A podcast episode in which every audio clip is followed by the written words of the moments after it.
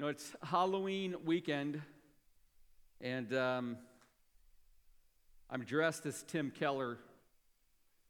If you don't know Tim Keller, you're not going to get that. If, you're, if you know Tim Keller, he always wears a sports coat, and uh, he looks a lot better than I do. Very, very dignified, but um, actually pray for him. He's got an incredible ministry in New York City, around the world, actually, but um, be praying for him. You know, there's a TV show that absolutely pulls me into it. It captivates me. Now, now you got to understand, we don't have cable television. We have the internet and we have Netflix. And so I watched this off of Netflix, and I tell you that little tidbit of information just to let you know this is how much I like this show. This is how much I really enjoy watching it that I'll go to Netflix, which I typically don't really enjoy. But it pulls at me, and it pulls at the deepest part of me that yearns, I think, to be set free. And the show is called Mountain Men. How many of you have watched that show? How many of you feel like your life's not complete because you really haven't watched that show? Some of the same people that raised their hand for the first raised their hand for the second. I think we got some issues here. Marty the Alaskan Trapper, I love that guy.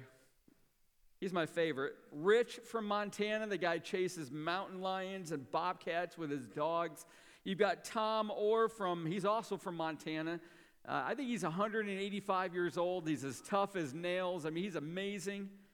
And my least favorite, Eustace from North Carolina. He's a homesteader in the Blue Ridge Mountains. But it was actually Eustace that I saw, that I was watching, and he taught me an interesting lesson about brokenness. I want to give you that lesson. He and his uh, partner, his sidekick, Preston, were making a canoe, and if you've watched the show, they told us about 100 times now he had to pay, he, he received a loan to be able to save his land, and so now he's doing whatever he can to be able to pay back that loan. So they're going to make a canoe. And in making the canoe, they, they have to bend strips of cedar in order to create the curvature necessary so Eustace started a fire, and this is so fascinating to me. He puts a tea kettle on the fire and lets it start to produce steam, and then he puts a pipe over the spout of the tea kettle, and down that pipe go the strips of cedar wood. See, that steam and that heat has to saturate that pipe, and he put one down there and he pulled it out, and then he applied pressure to that wood to mold it to the curvature that he needed, and the first time it cracked in half. So he gets another strip of cedar wood, and this time he puts down the pipe and he leaves it in there a little bit longer, not too long, but long enough. He pulls it out, then he puts it over his knee and he begins to bend it, and that cedar wood begins to bend. And when he relents with the pressure, now watch this, because this is going to factor into Jonah. When he lets go of the pressure, the strip of wood retains its shape. Now return to Jonah with that picture in mind. And see in him, if you've, if you've been here for this series and you're familiar with the prophet, I want you to see in Jonah that unyielding, rebellious heart that refused to bend to the will of God. When God gave him the assignment, Jonah said no. He hands his resignation letter to, to God and he leaves in the exact opposite direction. It's a, an unyielding, unbending spirit. Now, it would be tempting probably to go down our nose at Jonah and say, Jonah, you should have known better. But I want to remind you there's probably not anybody that's listening to this sermon, including the one that's giving it, that does not have traces of Jonah in us. And God applies the pressure, now watch, in the heat of the storm. Storms in life bring heat. They are trials and the heat of being thrown overboard onto the surface of those storm tossed seas and swallowed by that great fish. He's applying pressure, God is, to Jonah, and he's bringing Jonah, now you got to hear this, to a place of brokenness where his spirit is now going to be pliable, flexible, bendable, malleable, moldable, Interject whatever synonym you want. This is where God is bringing him to the place where he will bend his knee to the Lord. The process of heat produced pliability. Now, you heard that, right? Three words heat produced pliability, bendability. And that process is what the Bible calls brokenness. Martin Luther once said this. He said, God creates out of nothing, therefore, until a man is nothing, God can make nothing out of him. Now, I don't know if you take notes, but if you do, I would write that one down. I think that's a pretty insightful quote from Martin Luther God creates out of nothing, therefore, until a man is nothing, God can make nothing out of him. You see, this is the aim, this is the goal, this is the process that God is doing for every single one of his children. Think for a moment with me have there ever been times of brokenness in your life?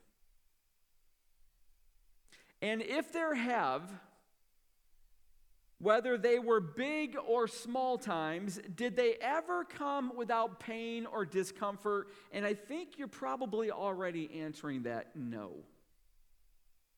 I don't think brokenness can occur without pain, without the heat. But brokenness is a multi event process. In other words, you don't just get broken one time. God doesn't just bring the heat of a storm once, and all of a sudden our hearts are bendable and they retain the shape of Christ. That doesn't happen one time in life. There are multiple phases of brokenness. It is a process in our hearts that always involves difficulty and pressure. And as we've seen in this series so far, there is in each of us this tendency to rebel. I really hope that's one of the main things you've gotten so far in this series. There is in each of us a tendency to be rebellious. So let me bring you back into the depths of our hearts for a moment. You ready? Let's take that journey again. And this is going to sound maybe a little repetitive, but we all know that repetition is the mother of learning.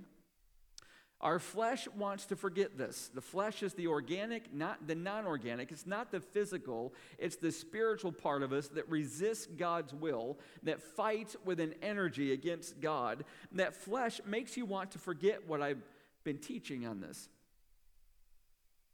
So let's pin the flesh to the wall and let's get our minds around this again. You ready? Now you got to hear this. Sin is deeper than our actions.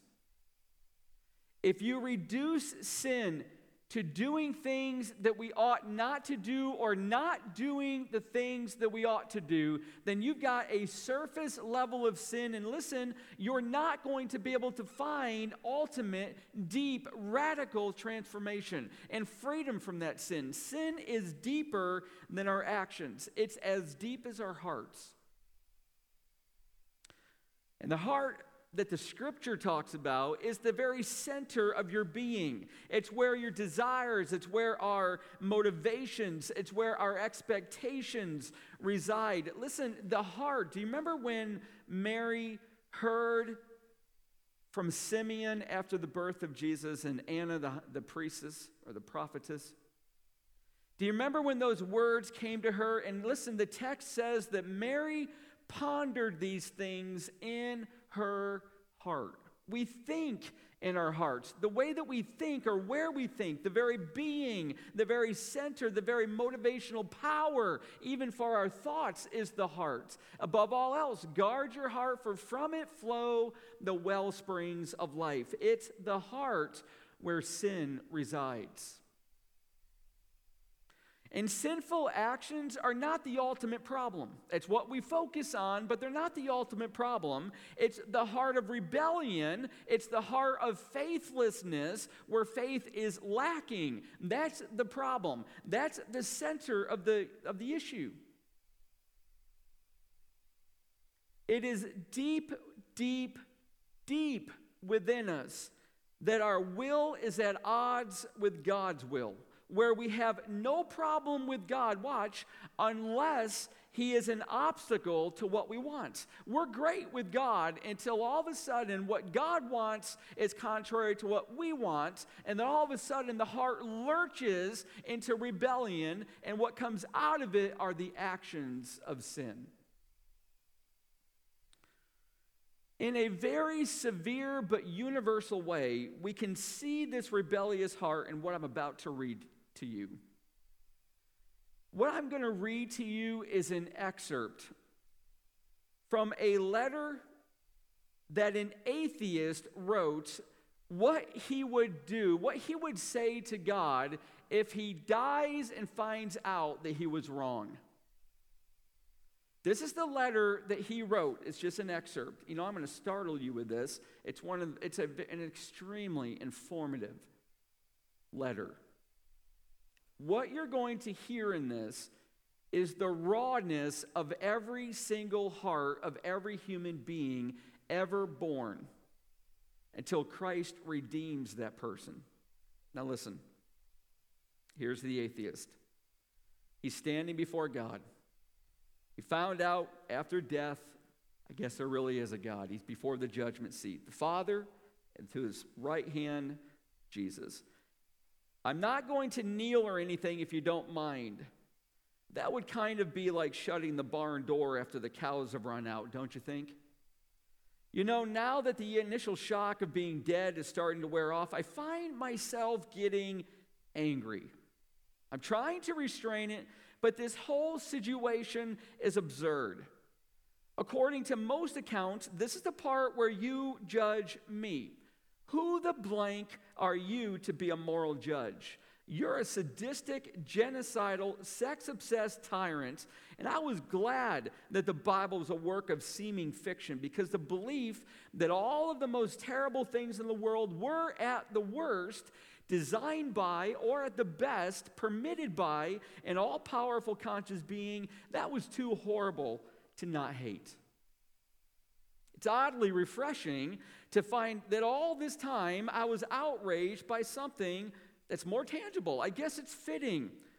Humanity's first act of defiance was to want knowledge to be more like you.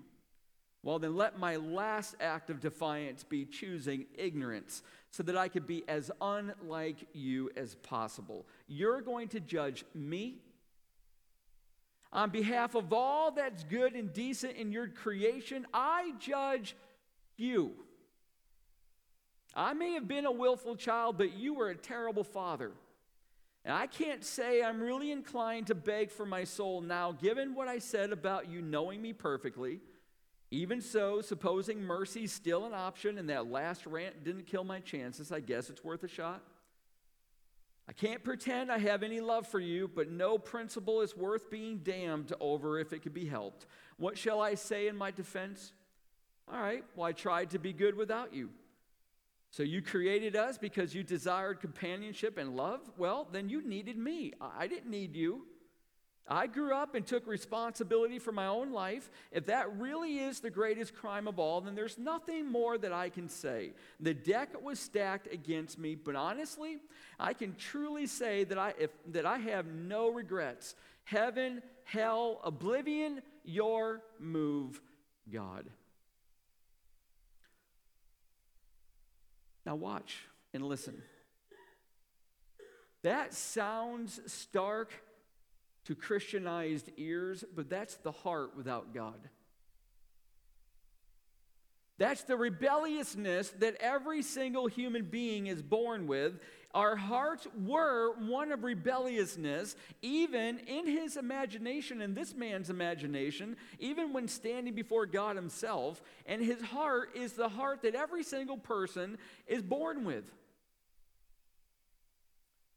Romans 8 7 says, the Apostle Paul, for the mind that is set on the flesh is hostile to God, for it does not submit to God's law. Indeed, it cannot. So here we go. The, the mind, Mary pondered in her heart. The mind is the heart, the center of your being, The heart is your mind, it's your emotions, and it's your will in Hebrew thought. This is biblically what the heart is. It's the very epicenter of what it means to be human. And that epicenter is not only hostile to God, it will not, it does not, and it cannot submit to God's law. Listen, this is the rebelliousness, this is the defiance that's in human living. Sinful actions aren't the depth of the problem, it's the heart that's at war with God.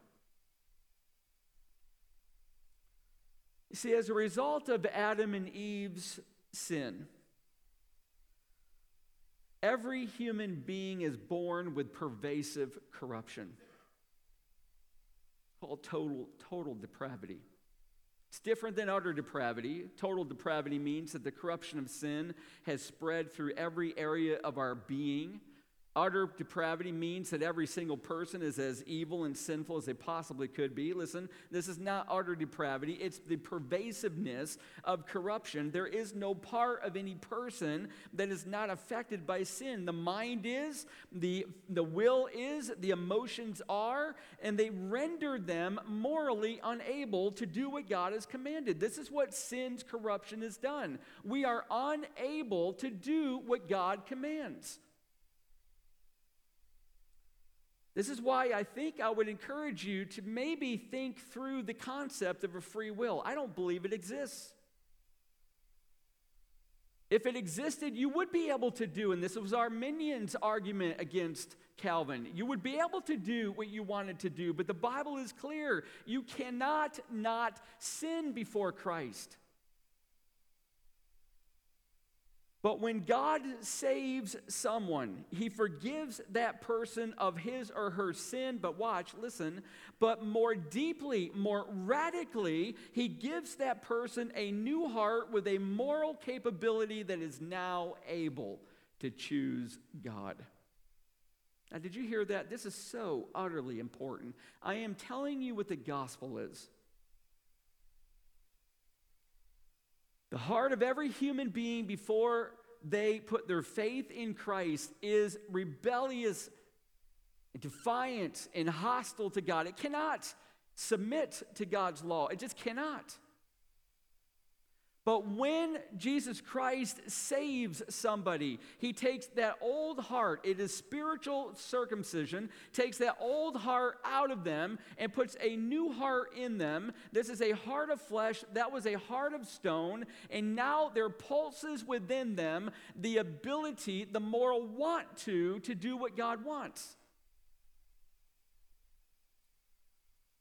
He says in Ezekiel 36, And I will give you a new heart and a new spirit I will put within you, and I will remove the heart of stone from your flesh and give you a heart of flesh. And I will put my spirit within you and, and cause you to walk in my statutes and to be careful to obey my rules. So work out your salvation with fear and trembling, Paul says. For it is because God works in you to will and to want his good pleasure. See, there, there is a moral want to that is put into the new heart that Christ gives, and now this heart's got the power to lay down our arms and submit willingly to the throne and obey. See, salvation leaves no person's heart the same as it was, which was helplessly caught up in rebellion. Now, watch. Now, listen. This is really important you grasp this. Otherwise, if, let me reiterate that. Salvation leaves no person's heart the same as it was, which was helplessly caught up in rebellion. Otherwise, now, now you got to hear this. Otherwise, it would be similar to putting a new coat of paint on a termite infested house. You're not getting to the problem. There is a new heart, there is a new mind, there is a new engine that powers a new way of life, one that is pleasing to God. And this engine, listen, it requires the oil of the Holy Spirit. It is cooled by the water of the Word of God. It is powered by the divine energy of Christ Himself. So, Christian brother and sister, we can say with Paul, I can do all things through Him who strengthens me. That's the power and the new heart that Christ Has given you the moment you put your faith in Him. Now, here's where it turns. You ready? We're going to go back to Jonah in just a moment. Yet, even though we have a new heart, a new moral capability, there is still this residual opposition, which is how we began, called the flesh. So easily tempted and eager to rebel against God. You know, I had a terrible, terrible week of temptation. I think it was kind of a little bit of the enemy attacking me for preaching this. I had to really spend time before church tonight just confessing to the Lord my anger, my irritable attitude. It was just a hard week morally. That flesh, it is an impulse within Tim Ackley to defy God and to be my own God, to get up on my throne and to bring me my pleasure as I want it. And whoever gets in the way in my idol saturated moment is going to receive my opposition. And sometimes our flesh, for a season, can gain the upper hand and it can move us to life choices mired in defiance. And God's actions, what does God do about it? His actions are not those of reprisals. Listen, He joins us in the battle. And this is a corrective for some of you. Because there lurks within a lot of Christians this idea you know what? I've fallen this week. I've sinned today. God is angry at me. God is going to get me back.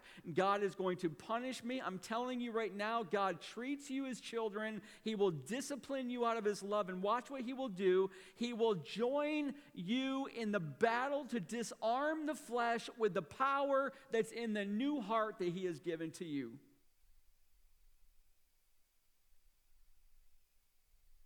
Why A.W. Tozer wrote this Deliverance can come to us only by the defeat of our old life. Safety and peace came only after we have been forced to our knees. God rescues us by breaking us, by shattering our strength and wiping out our resistance. Listen, when God joins you in the battle, you better hear this, He's going to break us. He's not going to give you more confidence in your flesh. He's going to disarm the flesh by breaking it, and he always breaks through the heat and the storms of trials. And this is where we find Jonah as he is floating on the storm tossed Mediterranean Sea. Now, I'm going to give you seven components. I'm going to give you two t- today. We're going to pick this up the next time. I'm going to give you seven components of brokenness. What does brokenness look like? How can it happen? What is God doing behind the scenes, way deep down in our hearts? Well, I'm going to give you seven things He's going to do in Jonah's life. Here's the first two. Here's the first of the two. He begins, Jonah does, to turn vertically. Now, look at your text with me. We're finally in the text. Took a while. Y'all didn't think I was going to get there. Jonah chapter 2. Then Jonah, verse 1, prayed to the Lord his God from the belly of the fish, saying, I called out to the Lord out of my distress, and he answered me. Out of the belly of Sheol I cried, and you heard my voice. Finally, praise. You know, the very moment in verse 3 of chapter 1, that Jonah hears, or verse 2, that Jonah hears his assignment from God. In that very moment that his flesh began to rear up and began to climb up to the throne and tell God either move over or get off because I don't like this assignment. I don't agree with this job, therefore I'm not going to do it. That very moment is when Jonah should have been partnering with God to disarm the flesh through prayer. Listen, if you want to know why we are so weak, why we are so, so, so uh, easily tempted and give in to that temptation, well, listen, I can guarantee you, where's your prayer life? If you've got a vibrant, intimate, long before the presence of God, often in the throne of mercy at the foot of the throne, you're going to have power. I'm going to have power to say no to temptation. If you are giving in to temptation often, then you're not in prayer. And neither was Jonah. Very moment in that storm that the sailors, pagans, were calling out to their own God. Jonah is woken up, brought up on deck. Not once does he cry out to God. But now he's in the belly of the great fish. Finally, we hear him pray. Called out to the Lord. That's Old Testament language for prayer. He prayed out of my distress, he says. Well, you know what? That word distress, this is why I took you to Psalm 107 three weeks ago. The word distress, very similar to what we saw then in Psalm 107 by the word trouble. Here's what it means. You ready? Get the imagery. It means a, a narrow, tight place that you are caught up in and it's making you miserable. That's what it means.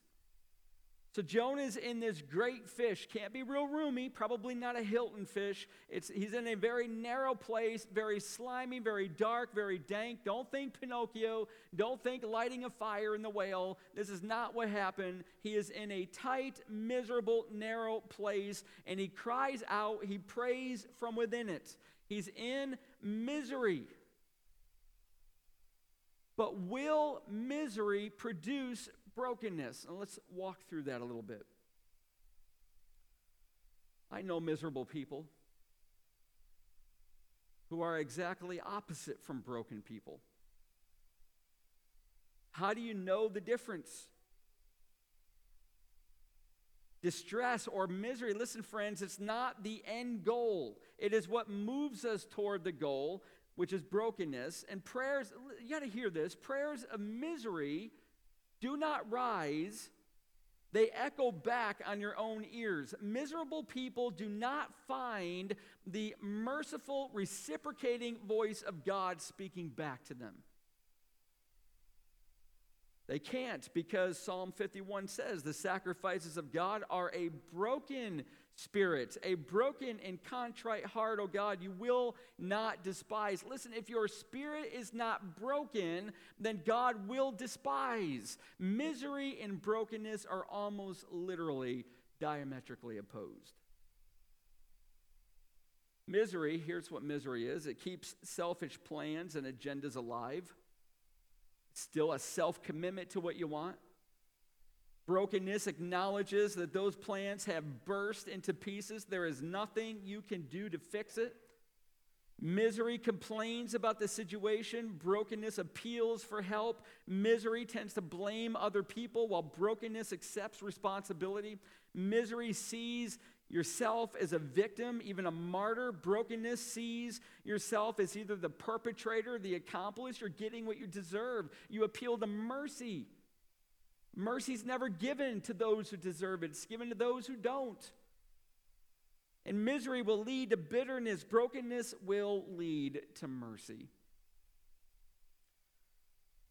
Now, think of Jonah for a moment. If Jonah's heart was in the form of a compass, it was pointing straight at himself. That's where he was heading. He's north. That's the compass of a miserable person. He paid his own fare. Here's that northern Jonah bound compass, pointing compass. He's asleep in the ship's cabin. He doesn't pray in the storm. He gave the solution to have himself thrown into the sea. Every one of those are evidences of a self directed life. He's all about him. He didn't pray on top of the seas. Look at the text, chapter 2. He's not praying. He's not praying while he's drowning. Listen, verse 1 says he began to pray within the belly of the fish, from the depths of Sheol, which was a metaphor for the belly of the fish.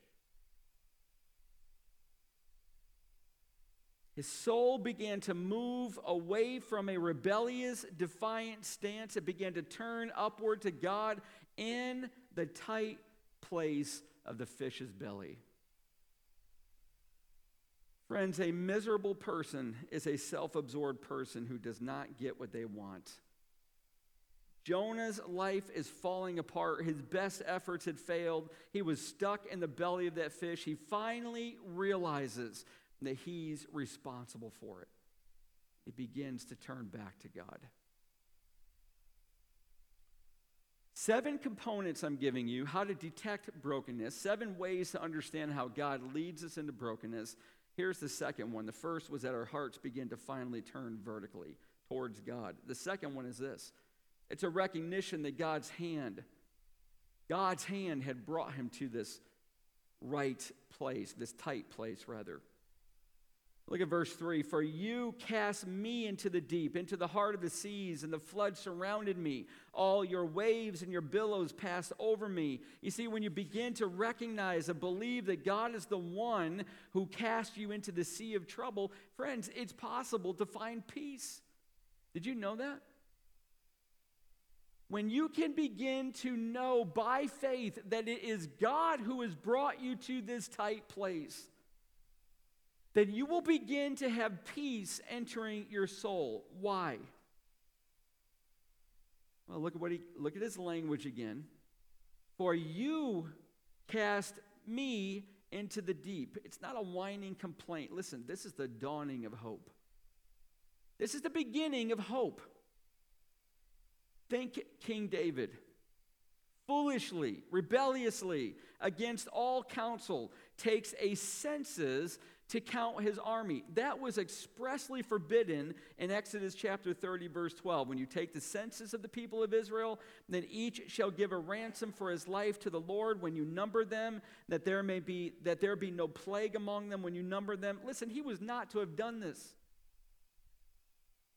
The reason they were not to do a census, now hear this, the reason they were not to take a census is that the, a man only had the right to count what belonged to him.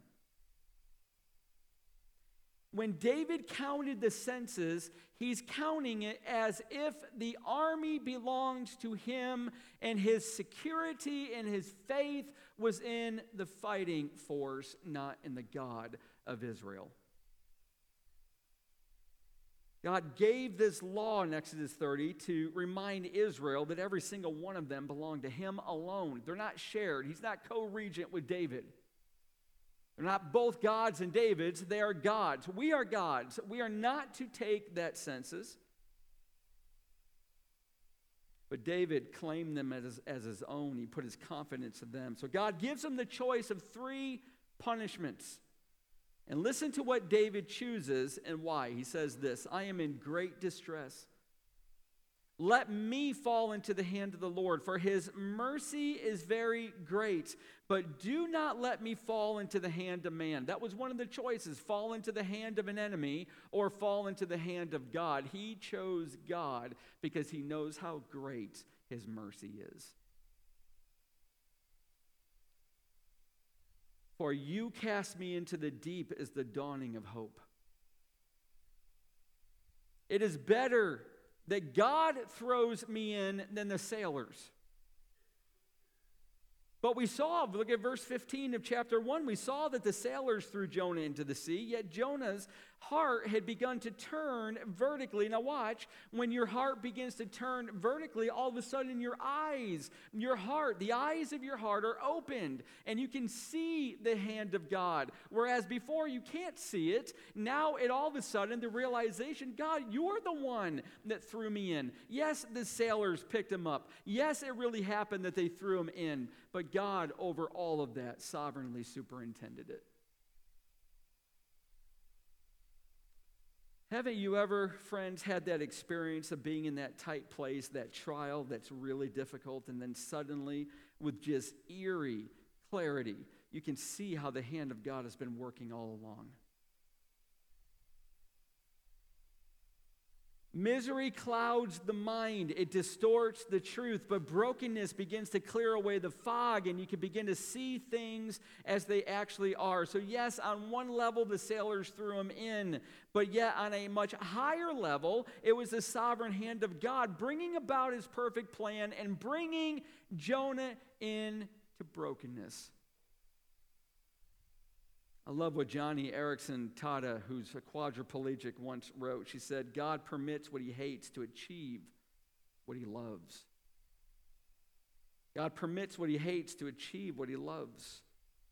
Now look at verse 3, and he says, Listen to how Jonah speaks of the waves and the billows. All your waves and all your billows passed over me. Not the waves and the billows. These are God's. These belong to him, the way, the wind, or the, the waves and the billows.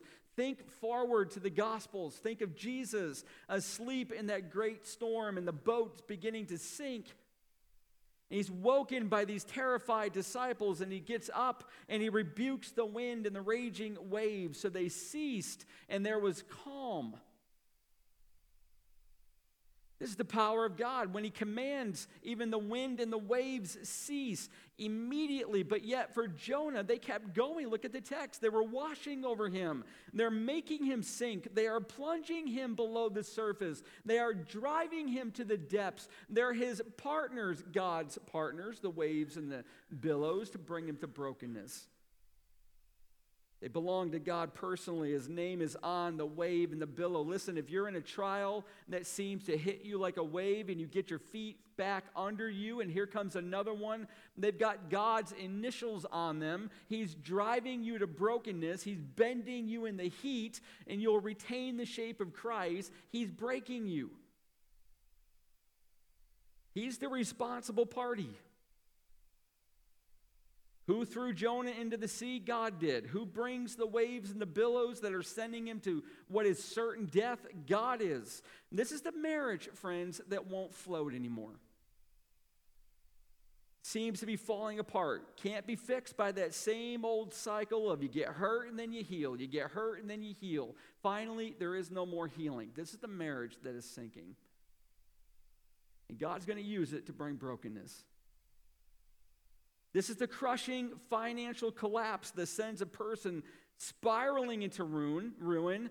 God will no longer allow selfish money management to be an idol in your heart. He's going to sink it. He's going to bring you to brokenness. This is the rug that's pulled out from under your feet with that prognosis that defines a defies rather a lifetime of healthy eating and exercise. You got cancer. Well, God will no longer allow the illusion that you can add one hour to your life in self-sufficient energy. He begins to sink you. And he brings you to brokenness. This is the discovery of the empty bottles in the bottom of the trash can when somebody's an alcoholic in the marriage. God's no longer going to allow you to find your refuge in anything but Him. Listen, He's plunging Jonah to the bottom of the Mediterranean, and His hands to do it are the waves and the billows left and right. Yet Jonah has a long way to go before his heart will break. And you're going to find with me that brokenness is a process because he will be spit out of that great fish's mouth back onto the sea, onto the land, and you will see in him still a heart that needs brokenness. God will not be done with him yet. And even at the end of the book, Jonah is still going to be in need of brokenness. Is that not a picture of you, and is that not a picture of me? Jonah's on his way down to the bottom, but he isn't there yet. And we're going to pick it up next time in that descent. And we're going to look at it together.